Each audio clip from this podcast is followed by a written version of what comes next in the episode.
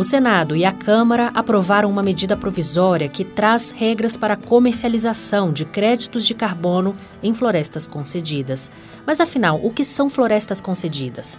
Como funciona a forma de concessão e quais as obrigações para quem consegue uma licença para uso dessas florestas públicas?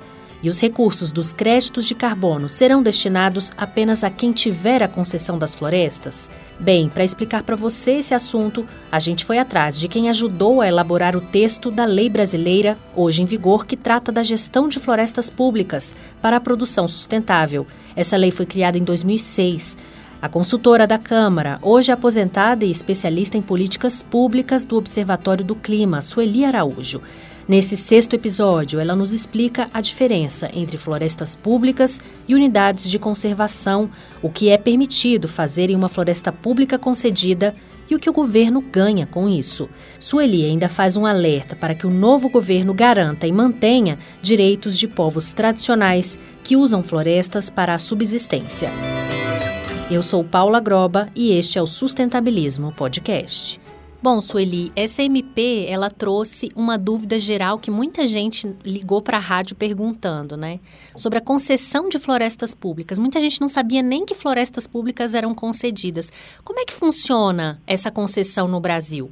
Florestas públicas, esse conceito, ele é, ele é bem amplo e ele pega todas as florestas naturais ou plantadas que estão sob domínio da União, dos estados ou dos municípios. Então, pega qualquer área florestada é, que seja de titularidade é, de um dos níveis da, é, da federação.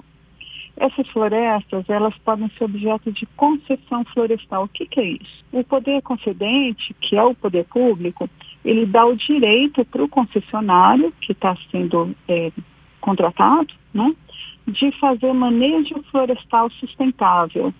E isso vai ter um, um contrato, a escolha é feita por licitação, né? E nesse contrato você vai fixar que tipo de exploração que vai fazer, exploração madeireira, exploração madeireira mais de frutos, mais então vai, fix, vai fixar é, é, nesse ato vão ser fixadas as regras sobre o que, que está é, é sob é, gerência né, uhum. do concessionário. Na verdade, as concessões florestais elas foram concebidas como uma maneira de ajudar o controle do desmatamento quando você estimula grandes áreas a serem é, mantidas em regime de manejo florestal sustentável.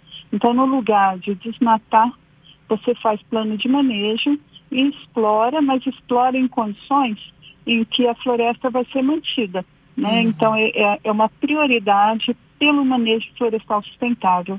Isso é regulado no nosso país por uma lei de 2006, a Lei 11284 de 2006. Até é, participei é, como consultora legislativa, ajudando o relator na Câmara dos Deputados, o deputado Beto Albuquerque, na época. E quem que pode participar desse processo de concessão? Qualquer pessoa que tem as mínimas, as mínimas obrigações detalhadas nessa licitação, nesse contrato? Sim, na verdade, são, são é, pessoas jurídicas individualmente ou em consórcio. Isso também podem ser é, pessoas jurídicas representando comunidades, associações, depende do edital. Então, o edital do poder concedente vai fixar, conforme as características de cada área, a, a forma de fazer a concessão florestal.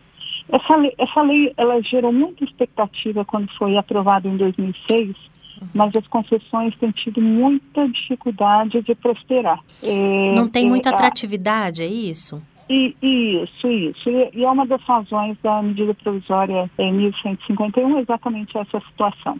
O número de concessões florestais ele é muito menor do que se imaginava quando a lei foi redigida e os empreendimentos não têm gerado atração, né? Não tem, é muito difícil a situação no, no Brasil em termos eh, da exploração florestal, porque nós temos um alto índice de ilegalidade, né? O mercado da madeira é um mercado é, criminoso, então é, grande parte, a maior parte do que está sendo vendido em termos de madeira não tem é, correspondente quando você procura o processo administrativo no órgão ambiental estadual, aprovando um plano de manejo ou aprovando a autorização é, de supressão de vegetação nativa.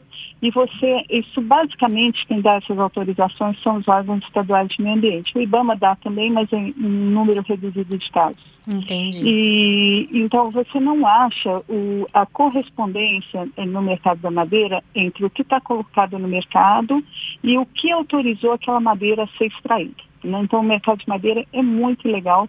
E as concessões têm tido dificuldade em competir com o mercado do crime, né, na verdade, porque a, a, a, principalmente no caso do produto madeireiro, a madeira que você coloca no mercado é uma madeira cara comparando com aquela que tem origem ilegal. Esse é, esse é um nó, né? Uhum. Então a, a concessão ela é uma ferramenta importante, mas ela tem que vir acompanhada também é, de reforço da fiscalização, senão você não consegue fazer ela vigorar.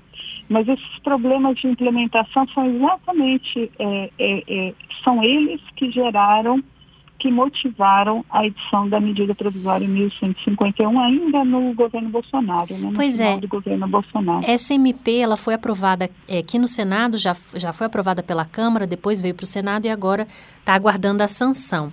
Nessa proposta, você acha que melhora a questão das concessões e da fiscalização ou você acha que mudou pouco? Ela dá incentivos para as concessões serem mais atra atrativas né?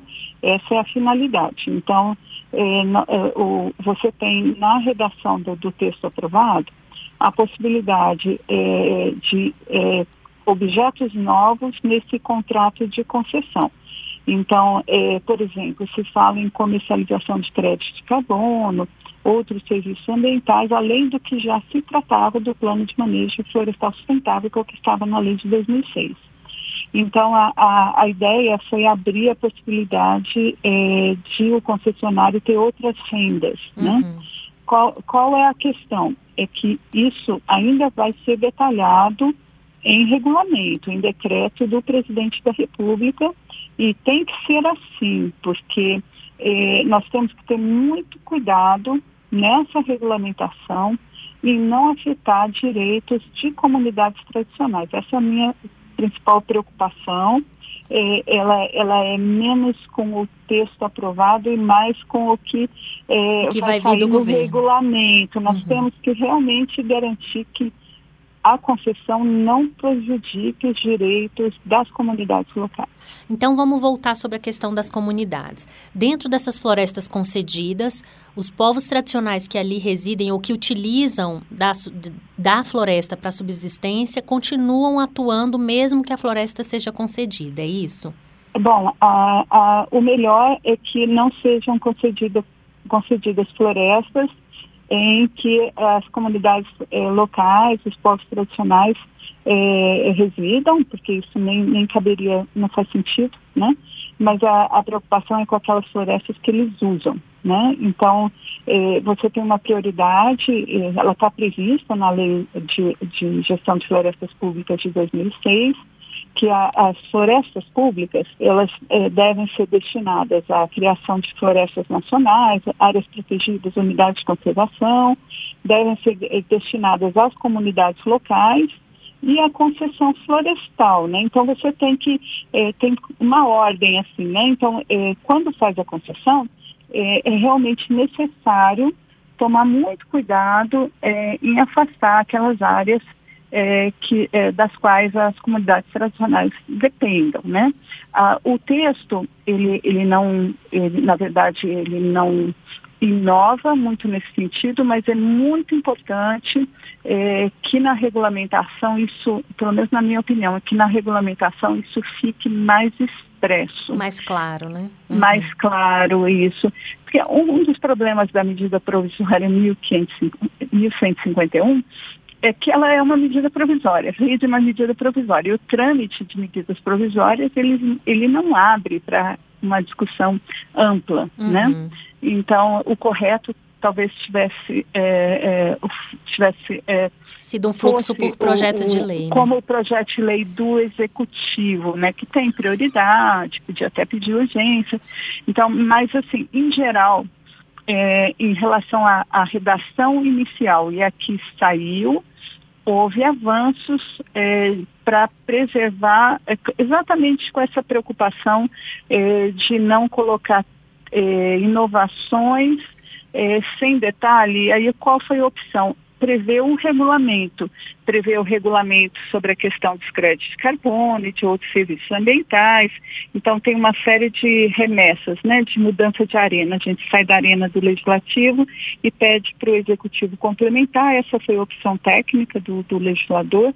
Em relação à, questão da comercialização de créditos de carbono, eu pessoalmente acho super necessário é, que é, se detalhe isso. Está muito detalhado aquilo que o concessionário, como que ele vai obter recursos a partir é, da comercialização de crédito de carbono, com que cuidados, com que sistema de registro, né? Tudo isso vai ter que ser debatido no meu entender, em regulamento, em decreto do presidente da República. É isso que eu ia te perguntar, se essa MP, como é que ela vai liberar o comércio de crédito de carbono se ainda a gente nem tem a regulamentação do mercado de carbono no Brasil. Então, você acha que por meio de decreto ele vai detalhar isso.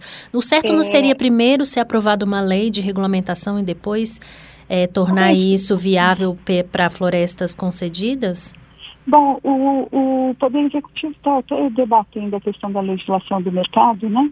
Uhum. O secretário é, Hollenberg andou é, se manifestando em jornais talvez eles façam isso de forma integrada, né? que uhum. seria correto no meu ponto de vista.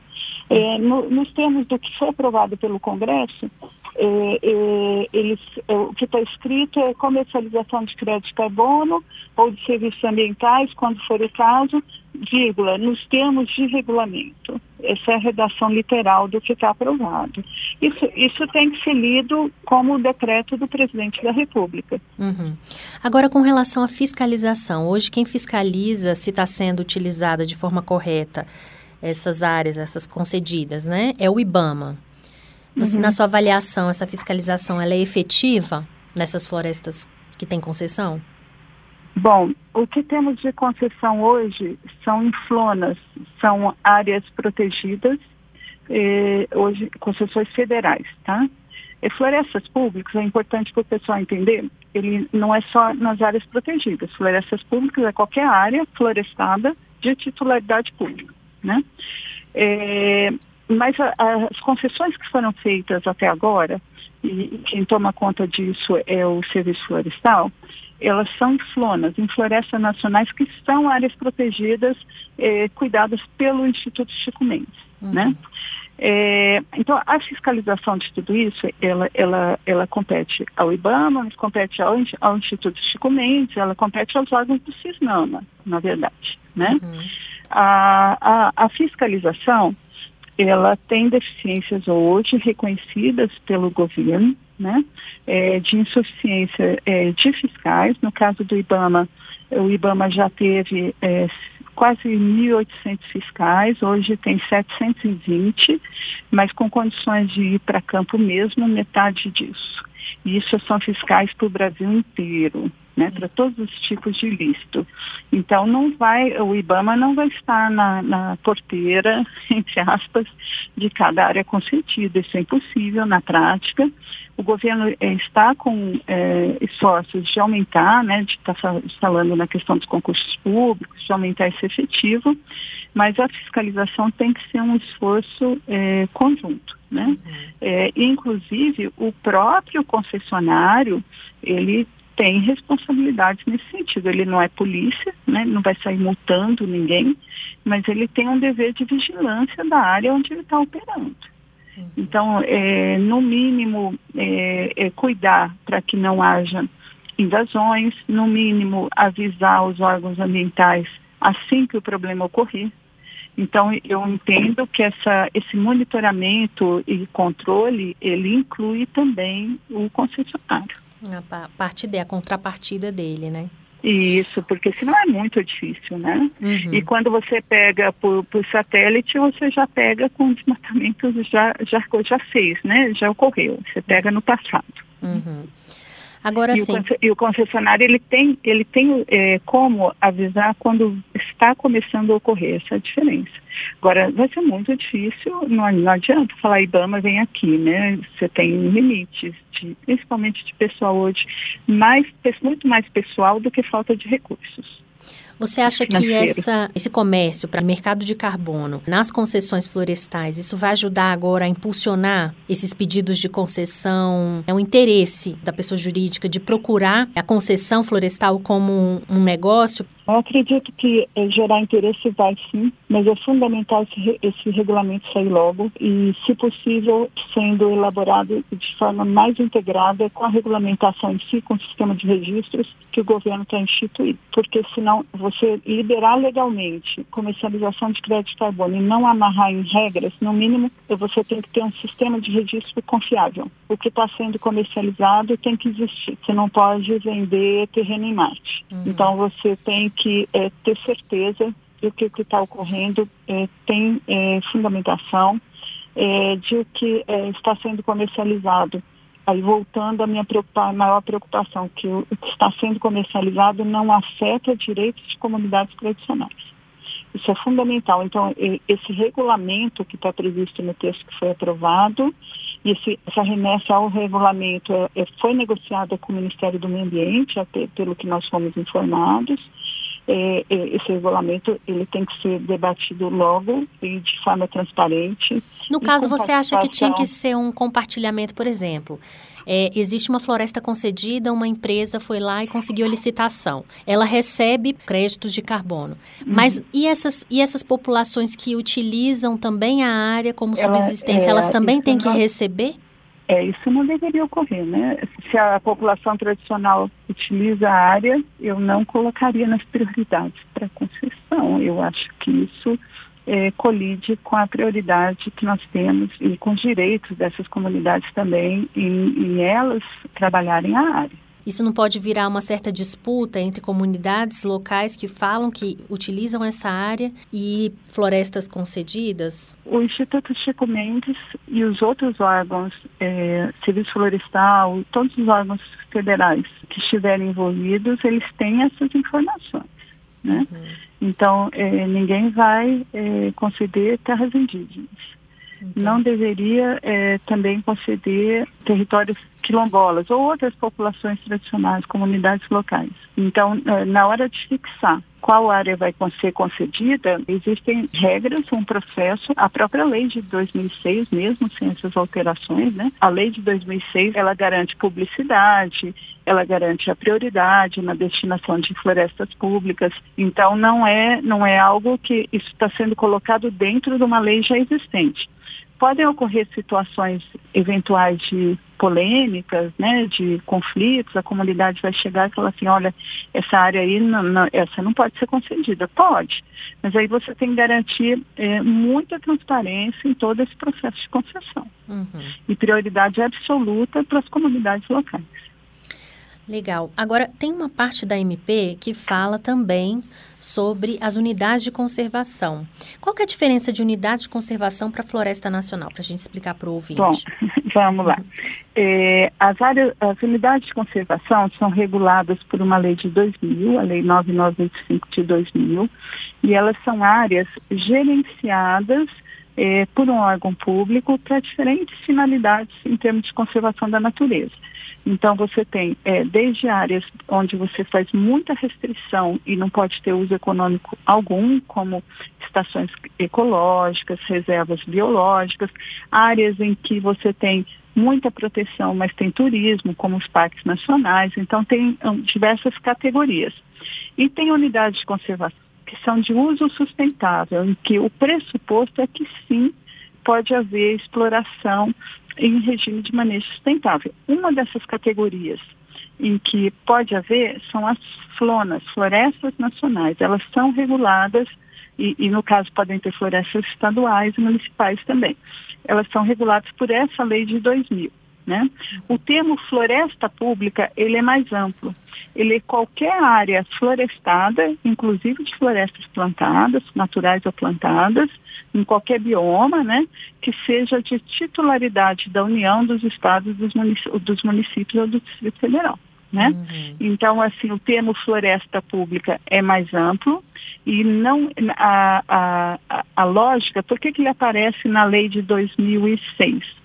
Porque se imaginava desde o início que as concessões seriam feitas, no caso da União, do governo federal, seriam feitas não só em flonas, em florestas nacionais, mas em outras áreas florestadas de titularidade da União. Isso desde o início é, era uma ideia, mas na prática, desde o começo da aplicação da lei de 2006, a prioridade tem sido em flonas, então, é, florestas públicas que são qualificadas como flonas, florestas nacionais, que são áreas protegidas, gerenciadas, no caso da União, pelo ICMBio, pelo Instituto Chico Mendes. Uhum. Então, a, as concessões têm sido uma parceria, Serviço Florestal, que é o, o, a entidade governamental que toma conta das concessões, é, o Serviço Florestal toma conta do cadastro ambiental rural e das concessões.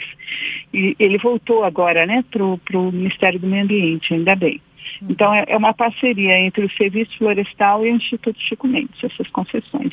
O IBAMA ele faz aprovações do plano de manejo nessas áreas. Uhum. Então, é tudo integrado, né? Cada um faz é, um, um, pouquinho. E tudo ligado. cada um faz um pouquinho. Agora, Sueli, é. você que foi uhum. consultora legislativa da Câmara, ligada ao meio ambiente, ajudou aí é, na elaboração desse, de, dessa lei de, de concessão de florestas. Fala para a gente sobre os benefícios né, de concessão de florestas. A gente lembrando que a gente está num momento em que há um debate mundial sobre a importância de se manter florestas no mundo inteiro. O que está por trás da concessão é você garantir uso sustentável. Então, é você gerar renda, você gerar empregos sem fazer o, o que a gente chama o corte raso, a substituição da floresta por plantar soja, cana ou botar boi. Então, no manejo, você garante, ao mesmo tempo, geração de renda, e proteção da floresta. O, manejo florestal sustentável ele tem técnicas, né, que estão que balizam essa exploração e o plano de manejo tem que ser aprovado pelos órgãos ambientais. No caso das zonas, que é, é, das florestas nacionais que têm sido concedidas até agora, o IBAMA aprova esse plano de manejo, a diretoria de florestas do IBAMA aprova esse plano de manejo. É, mas assim tem tem áreas concedidas estaduais, né? Você tem outras outras, outras realidades também.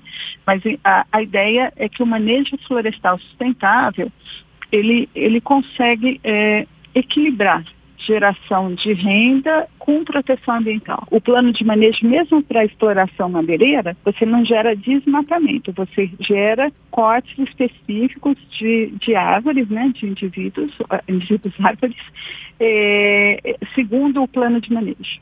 Uhum. E você sempre tem que é, replantio, então você vai, vai, vai fazendo num ritmo bem lento a, a extração, numa forma planejada, que no final você garanta que a floresta, ao longo do, do tempo, é, ela vai continuar existindo como floresta. Então, com certeza, o manejo florestal sustentável, se feito seguindo as diretrizes técnicas, se feito seguindo o que foi aprovado pelo órgão ambiental competente, ele é, ele é, ele é, é assim, ele é um trunfo que nós temos que trabalhar. O investimento privado, ele pode ser muito bem-vindo. A questão é só tomar cuidado para priorizar a questão da, dos direitos das comunidades locais. Essa é a grande preocupação. Sueli, muito obrigada pela participação aqui no Sustentabilismo Podcast. Eu que agradeço a oportunidade de participar do programa. Estou à inteira disposição sempre que vocês acharem interessante a minha participação.